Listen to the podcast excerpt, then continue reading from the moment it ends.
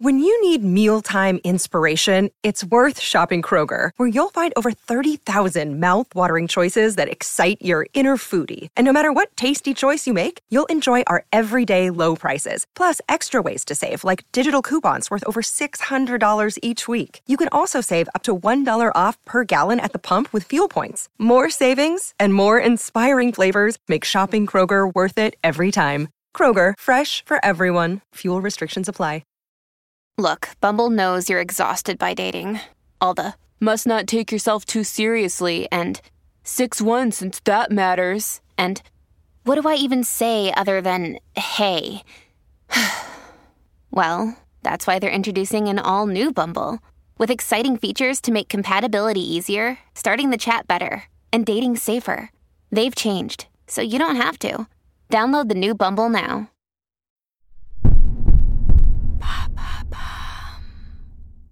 Avant de découvrir ce nouvel épisode, on prend juste un instant pour vous présenter notre partenaire.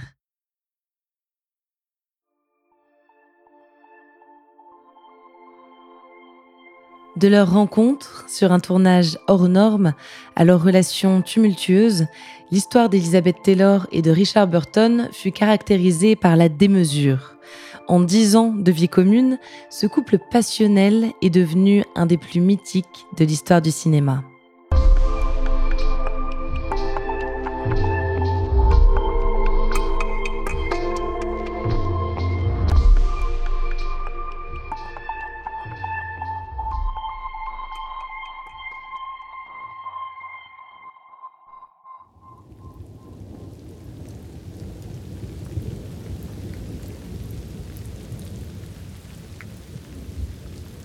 1960, Londres.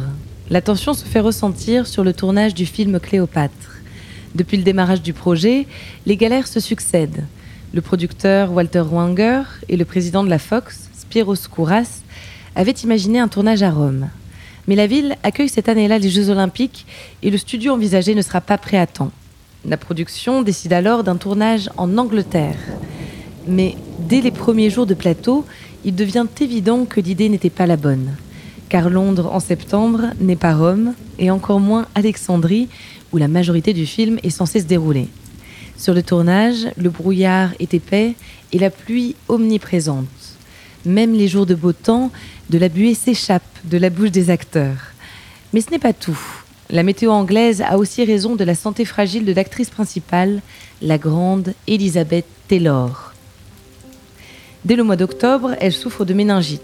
Elle est prévue dans quasiment toutes les scènes, elle doit porter 65 robes différentes et surtout, elle est payée 1 million de dollars pour ce rôle. Il faut se rendre à l'évidence, le tournage de Cléopâtre doit être interrompu. Quelques semaines plus tard, le réalisateur Ruben Mamoulian perd patience et démissionne. Joe Mankiewicz est appelé à la rescousse pour réaliser, mais aussi pour terminer la rédaction du scénario le réalisateur impose deux nouveaux acteurs au casting principal. Jules César sera joué par Rex Harrison et Marc-Antoine par Richard Burton. Elisabeth est quant à elle toujours malade, elle souffre maintenant d'une grave pneumonie et la presse fait courir des rumeurs de décès. Toute l'équipe du film craint le pire. En septembre 1961, le tournage de Cléopâtre peut enfin commencer à Rome. Le scénario n'est pas terminé. Le réalisateur tourne toute la journée et écrit toute la nuit durant. Il dira plus tard que le film aura été conçu dans un état d'urgence permanent, tourné dans la confusion et monté dans une panique aveugle. Le tournage est interrompu encore plusieurs fois à cause de l'état de santé d'Elizabeth Taylor et les équipes sont constamment sous pression avec en tête ce budget qui ne fait que grandir et grandir jusqu'à devenir un des films les plus coûteux de l'histoire du cinéma. En tenant compte de l'inflation, 44 millions de dollars en 1961, ça représente 399 millions en 2021. Mais rien de tout cela ne constitue le réel scandale de ce tournage.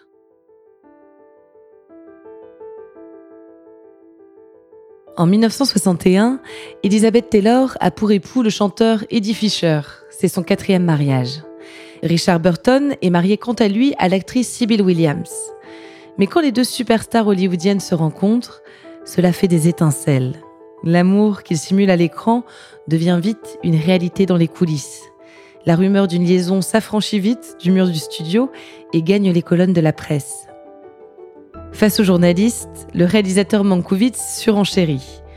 La vérité, c'est que Richard Burton et moi sommes amants. Elizabeth Taylor nous sert de façade, dit-il avant d'embrasser Burton sur la bouche. Mais c'est bien d'Elizabeth dont Richard est amoureux. À peine le tournage terminé, il quitte sa femme et ses enfants. Le scandale fait le tour du monde, même le pape Paul VI critique cette union.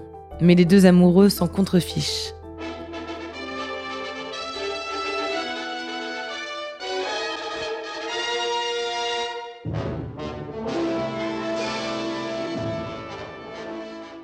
Cléopâtre sort en 1963. Elizabeth Taylor et Richard Burton se marient l'année suivante. Richard couvre sa belle de diamants, qu'elle affectionne particulièrement. Ensemble, ils voyagent, ils tournent plusieurs films. L'apogée de leur collaboration à l'écran, Qui a peur de Virginia Woolf en 1966. Hey, uh, George, tell him about the boxing match we had. Christ. George, tell him about it. You tell him, Martha, you're good at it. Is he all right? oh, sure. Mais la relation entre Burton et Taylor n'est pas faite que de paillettes et de tapis rouges. Les deux acteurs portent leurs souffrances et leurs faiblesses. Ils partagent tous les deux un penchant pour l'alcool et les drogues. Leurs disputes sont fréquentes et intenses, parfois violentes. Dans une lettre, dix ans après leur rencontre, Elisabeth écrit à Richard. Mon chéri, mon mari, J'aimerais te dire tout l'amour que j'ai pour toi, toute ma peur, ma joie, le plaisir animal que j'ai avec toi, ma jalousie, la fierté, la colère que j'éprouve contre toi quelquefois. Ces mots témoignent du caractère passionnel de la relation. Les deux acteurs s'aiment envers et contre tout en ayant conscience que leur relation est complexe et probablement vouée à l'échec. En 1968, Richard Burton dit Elisabeth a fait de moi un homme moral, mais pas snob. Elle est une maîtresse follement excitante, elle est timide et pleine d'esprit, elle n'est dupe de personne, elle est une actrice brillante, elle est arrogante et volontaire, elle est douce et aimante, et elle m'aime. En 1974, après dix ans de mariage, le couple annonce son divorce. Mais Elisabeth et Richard se rendent compte qu'ils ne peuvent vivre l'un sans l'autre. Ils se remarient dans la foulée pour se séparer de nouveau en 1976. Ils s'aiment, mais ils ne sont pas faits pour vivre ensemble. Ils prennent alors des chemins différents, sans s'oublier, pour autant. Le 5 août 1984, Richard Burton meurt d'une hémorragie cérébrale. Elizabeth Taylor est dévastée. La femme de Burton, Sally High, lui interdit d'assister à l'enterrement. En 2009, deux ans avant qu'elle disparaisse à son tour, Elisabeth confiait au Daily Mail. J'aurais épousé Richard une troisième fois. Depuis ses premiers moments à Rome, nous avons toujours été follement et profondément amoureux. Nous n'avons pas eu assez de temps. C'était un amour hors norme.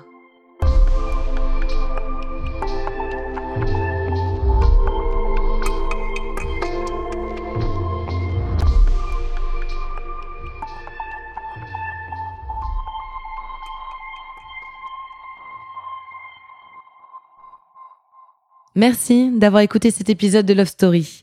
S'il vous a plu, vous pouvez le dire avec des étoiles et des commentaires sur votre plateforme d'écoute favorite. Merci.